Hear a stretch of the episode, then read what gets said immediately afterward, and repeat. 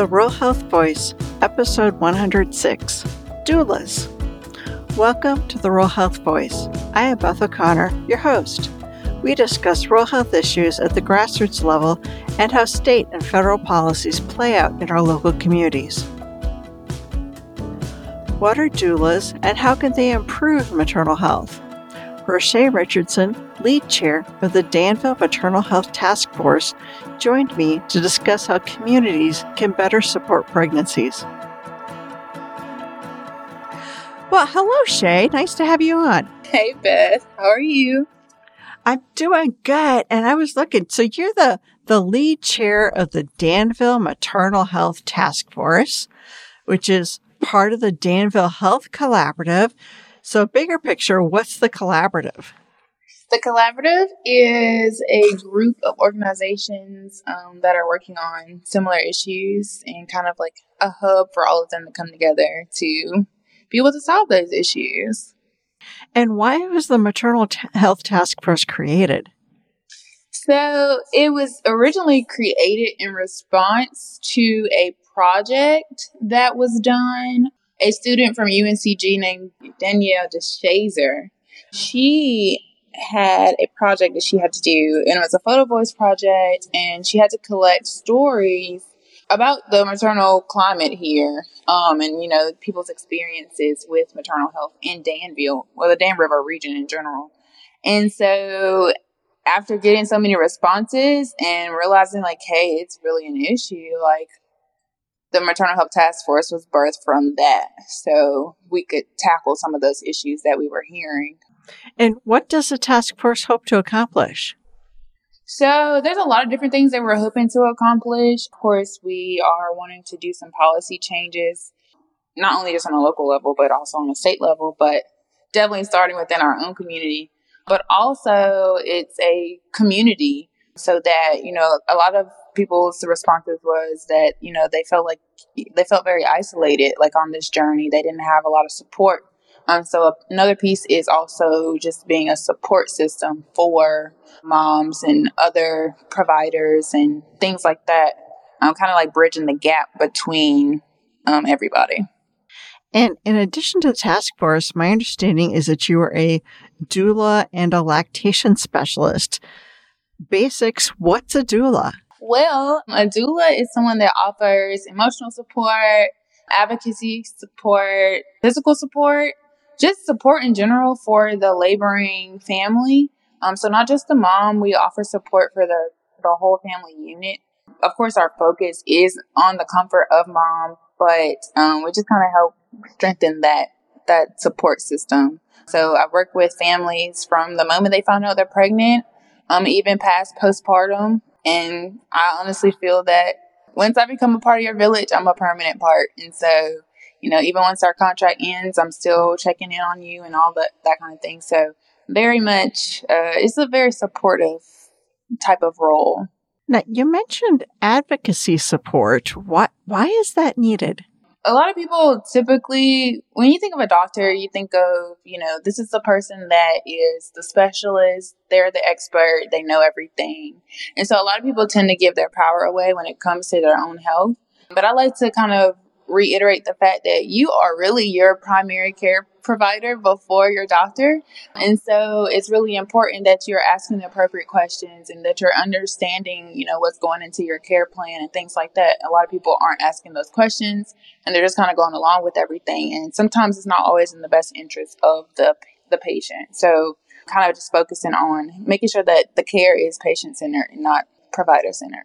Sure, because there's so many things your body does that the the provider can't necessarily see or feel. The the provider you know, can't tell how much pain I'm in. The provider can't tell exactly how something itches. Exactly. So we've we've got to communicate that information. Exactly. So you talked about advocacy support, but do you think that most people know what a doula is and the benefits of using a doula? No, no, and that's why a big part of uh, my work is also just spreading awareness because a lot of people often mix me up with a midwife and think that I can deliver their baby.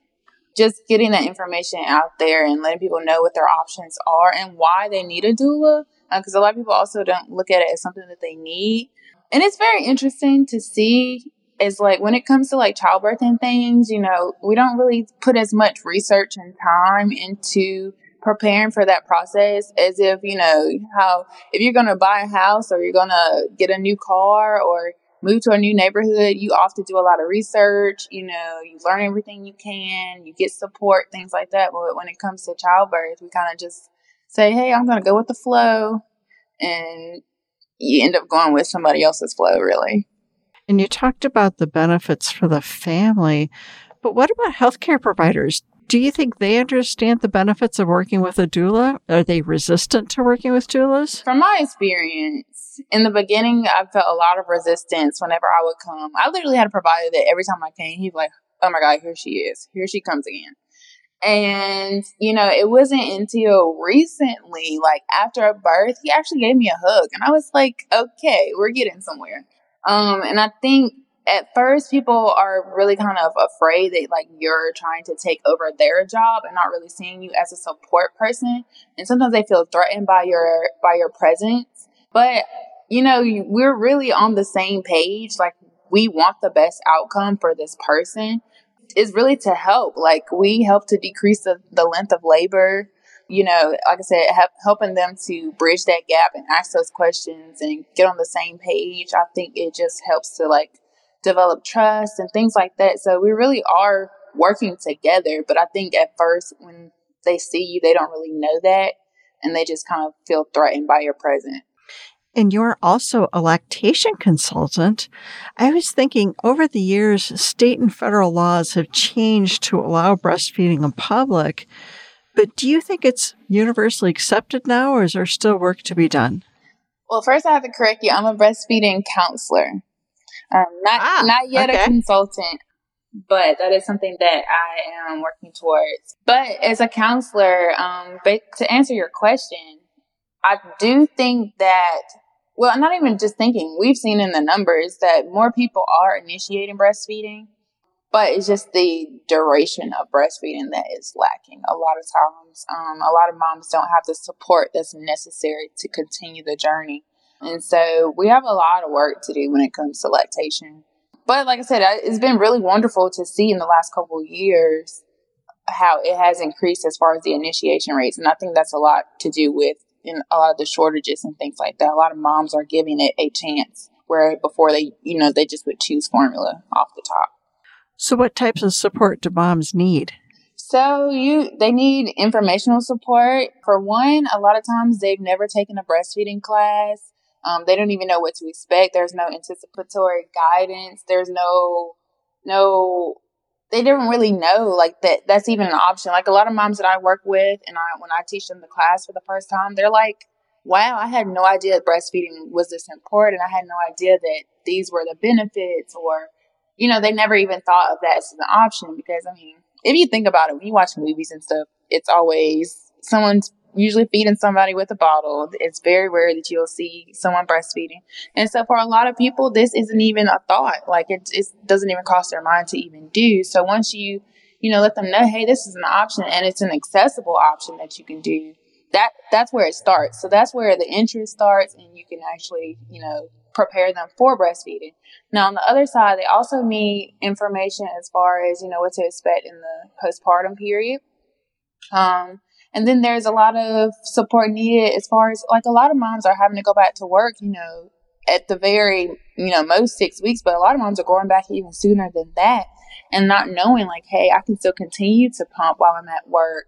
And you know, these are my rights and this this is the law. Like I can actually, you know, take a break to pump and I don't have to it used to be where you you just you couldn't take a break like you weren't allowed to but now a law has been passed where you know, they can ask for the time they need um, in order to do so. So I think what could make that a lot better is if women had more time or just, you know, people in general had more time to be able to stay home with their babies. So, you know, more paid time off or even just those breaks being paid because a lot of times they aren't required to pay you for those breaks either. That's really important, just that support on that side of things. Because um, a lot of moms I've worked with, their journey has been cut short due to having to go back to work and not being able to keep up. There's a lot of a lot of factors, um, honestly. Do you feel there's still a stigma against people breastfeeding in, in public? I, I, know growing up it was like, well, you know, you, you have to make sure you're properly covered and, and things like that. Does that still exist? Yes, I, I will say in certain spaces it still exists. I, I've gotten both, but I've gotten more positive feedback than negative. But I have actually had a woman come up to me and say, like, I was gross for breastfeeding a toddler and he was too big to be still in the breast.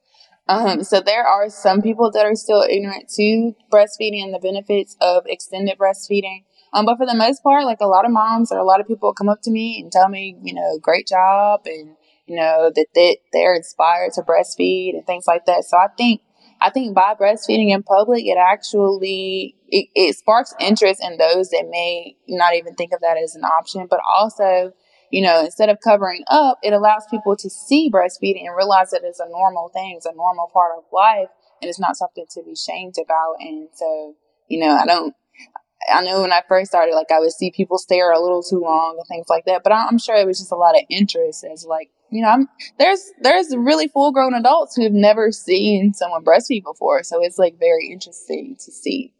Um, so yeah, mm-hmm. I think it's, I think it's getting better. Yeah. Well, and you talked about it being normalized, but then you also talked about breastfeeding classes. Isn't breastfeeding something that people should just know how to do instinctively? I mean, every mammal does it. Yeah. The only thing with that is there's so many different complications that can happen that prevents it from being just an instinctual thing. Nowadays, there are a lot more interventions and things like that during this whole process um, that can prevent you from having a successful breastfeeding start, whether that's, you know, being induced too early or having a cesarean and doesn't trigger, you know, the hormones to let your body know that you've actually had the baby, things like that. So sometimes there are things that prevents that from becoming something that is more instinctual. Like you have to, you know, even, even, you know, when it comes to like cooking and things like that. Like anything that you do, you know, you learn you learn things. You might it might come easy to some, it might not for some others, but it's just a learning process. And I think anybody, no matter what you know, there's always something else to learn. Exactly. Because I learned a lot on my journey, mm-hmm. even as a counselor and breastfeeding. Like I learned a lot. And so a lot of it is through experience as well. So I heard that you also do placenta encapsulations. yes. And I'm going to admit, I have no idea what that is. Please fill me in. Oh my gosh. Like, this is one of my favorite parts of a birth. Like, I tell people all the time, if I could just encapsulate placentas for the rest of my life, I would be so happy. Placenta encapsulation is essentially, um, I don't know if you, you know that most mammals, if not all of them, do ingest placenta after the birth. So that's a practice that was lost over time as we become more civilized, you know, things like that. But people are kind of returning to that in a more digestible form, and that's in capsules. It's a process of, you know, steaming the placenta, dehydrating it, and then grounding it up into a powder and then filling it into capsules. And so that's something that mom would take, and it, it, has a lot of benefits and it, it, can help with your mood. It can help with your milk supply, um, all types of things. So it's it has a lot of benefits.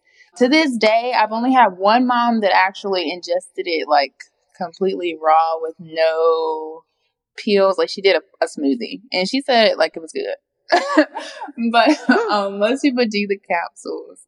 Um, but that is like one of my favorite things um, to do because I also I'm also very spiritual um, when it comes to these types of things. And so if a mom has had like a, you know, traumatic birth, um, or anything like that, I'll, I even do Reiki too. So I'll do a Reiki, you know, session with the placenta to help kind of clean, cleanse some of that traumatic energy and infuse it with some more light and loving energy so that when they do ingest it, that they, you know, feel those vibes uh, that I'm sending them. So, um, it's a, it's a very healing practice for me as well. Sure. And I think, you know, for some people who are not used to the idea that this may sound gross, but when you think about it, your body knows what it needs and it's going to crave those nutrients. There's a, a reason why other mammals do this. Yes. Like your body literally grows this organ just for this purpose. Um, and then it, it, after that, it has no more use, um, for a baby. So that's where mom can, can take it in. And so, yeah, a lot of people, when they get over the, when they think of the idea, you know, usually the ones that want placenta encapsulation, they let they reach out to me. I don't have to convince anybody. A lot of times, you know, those that aren't privy to the idea, they're like, "You what? You're like." Some people think of it as like cannibalism, but it's not. Like I said, all mammals do this. Like they eat the placenta after the birth because, it, like, it's essentially it's like eating liver. People eat liver and things like that. It's so it has so much iron and everything in it. Mm-hmm. Like you're lo- you losing a lot of blood in that process of childbirth, so you're able to put some of that back into your body. So it's it's it's a beautiful thing. Like it really is. Love it. Thanks for filling me in on that. That's fascinating. I never heard of it. Yes. How did you first become interested in maternal health disparities? The first time I sparked interest was during an experience with my mom when she was pregnant and I actually ended up having to come up to the doctor's office because her baby had passed. And after her sharing her experience like nope the doctor didn't even tell her. Like they sent somebody else in later to tell her. And so just even not having the transparency enough to communicate what was happening her not knowing she knew something was wrong but they didn't they wasn't communicating what was wrong and so that's when the first bit of interest sparked. Um, but when it become became like full fledged, like I I would say honestly during my my own journey, like that's when it became like a fire. Like that's when it became like this is my calling. Like this is what I'm supposed to do for the rest of my life. Like that's when it really like pushed me to drive like something has to change for multiple reasons because I had a really great experience as far as my birth is concerned. And I know a lot of it has to do with what I know, but it was a lot of things that, you know, could have been better during the pregnancy experience. And, you know, my whole thing was I wanted women to be able to experience the things that I did experience, the good, the good parts, because I had heard so many horror stories while I was pregnant. Like nobody was really sharing with me the good stuff. And it, it caused a lot of fear in me like the very first thing my mom told me when I when I told her I was pregnant wasn't congratulations. She said, "Make sure you get life insurance," and I was very confused by that. And that's when it really like hit me. Like this is a problem. Wow. Yeah. That that's.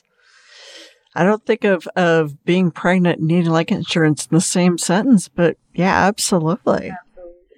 So, VRHA is proud to have received a grant from the Centers for Disease Control, and one of the activities we will be implementing is training people to serve as doulas, lactation consultants, and community health workers in the Danville area. Do you think improved access to those types of services could improve maternal health outcomes? Absolutely. Like I said, for one, when you think of like I said, when it when it comes to the way that people communicate with their providers. If there, there's almost like a separation between, you know, this is the expert and I don't really know anything. And there's not a level of like respect and, and like people don't realize like that you hire your, your provider. They work for you. And I think what happens when you have doulas and childbirth educators and uh, community health workers and lactation consultants that look like you and come from the same place that you come from and already know some of these things because they're a part of your community, it just kind of like bridges that gap between the client and the provider. So it allows you to feel more comfortable and more safe in that space to be able to voice your concerns and also have somebody that is advocating for you that otherwise, you know, they wouldn't know to do that. So I think that's really really important for this area. And then, of course, the more doulas that are here and the more lactation consultants that are here, that's how you spread awareness. Because before, literally, I was the only doula in Danville. And so when everybody heard doula, it was like, what? You do what?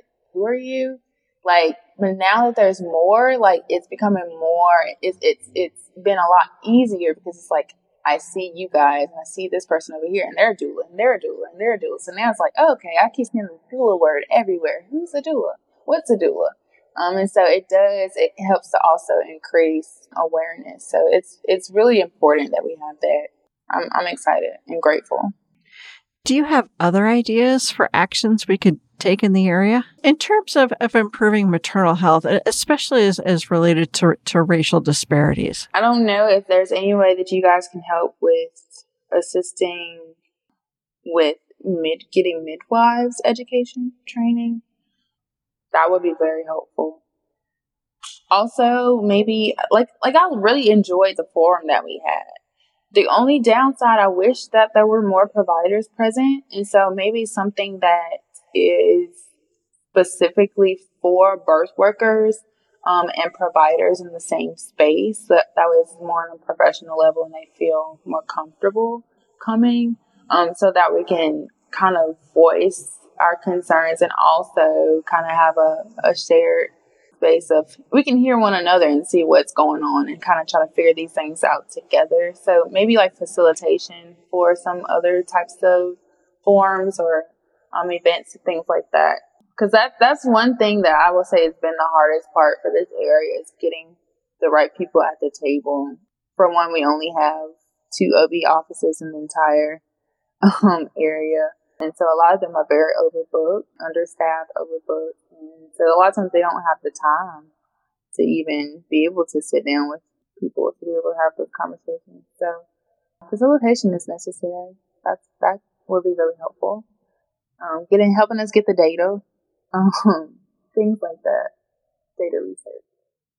Well, and that leads directly into my next question, which is if a healthcare provider was concerned about racial disparities in maternal health in their town, what could they do to learn more and do more for their community or even statewide? Honestly, using self awareness, like start by questioning how do you see things, like questioning your own biases, starting with yourself and seeing what ways you can improve, and then sharing with your team, you know, once you've done some of that work with them as well. Because um, I think a lot of times, like like I said, when we sit down and have these conversations, it's it's very little accountability. It's all it's often often the time it's like, well, most people are overweight and it's this and it's that and it's always everything but what it actually is, and it's it's frustrating, honestly. There needs to be some some accountability and and understanding that um, it doesn't matter how like how you think you are, chances are you have biases. You've been in this practice for, you know, generations. Chances are you could be learning some things and you're probably not, you know, doing as much as you could to be to making sure that you are, you know, providing updated information and things like that. So that's I think that's that's how you can help just by, you know, starting with yourself and you know, figuring out how you can be more educated in your field and be better in your field and, you know, doing some of the work as far as like, you know, lacta- just lactation in general. Like, I hear so many different things about lactation where a lot of people aren't getting the proper training in that. And that's part of healthcare. And of course, the first step to solving a problem is identifying what the problem is in the first place. Exactly. And if we're being ignorant to the problem, it's never going to change. So, last question, question I ask all my guests. If you could do anything, what would you do to improve health and healthcare in rural America? Well, what I'm working on currently, um, I'm working to become a midwife. And so, my dream one day, my goal one day, is to be a traveling midwife. Um, instead of having people come to a clinic, I plan to make house calls and come to you so that, you know, leaves out any sort of like I don't have transportation. Um, and so just, you know, I'm, I'm really excited about, you know, moving forward on my own journey to doing what I can do in this world and not waiting for somebody else to do it. I love that idea. I, I so look forward to you, you being able to provide that service to people in the community. That's great. Yeah, I'm looking forward to it. Like I am. I'm very excited. Um, honestly, the the the biggest roadblock has been the financial aspect of that. It's very much. It's not like a lot of other professions where you can, you know, get a scholarship or grant funded and things like that. It's it's been a very difficult journey because um, everything is out of pocket, um, and so that's something that can also improve in our in our country. Well, we wish you best of luck in your process. Thank you. Well, thank you for joining us today, Roshay. Thank you. I appreciate you having me. Like, I was so honored, like, when you asked. So, like, thank you. That's Roshay Richardson and her desire to work with people in need. If you want to be part of the conversation about rural health, join VRHA at the Rural Health Policy Institute in DC next February. Links are in the show notes.